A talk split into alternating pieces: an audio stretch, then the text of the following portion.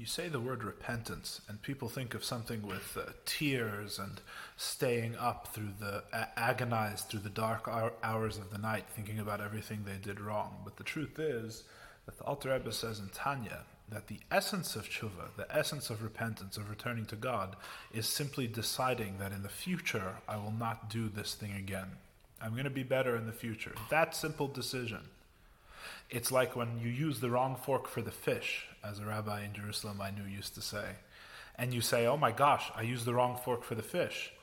I won't do that next time.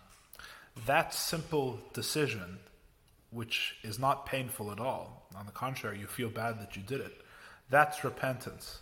And if we're not in a place where we feel that way about our more serious transgressions, then we need to get in a better place before we sit and try and uh, cry the night away without changing. Better to change than to cry.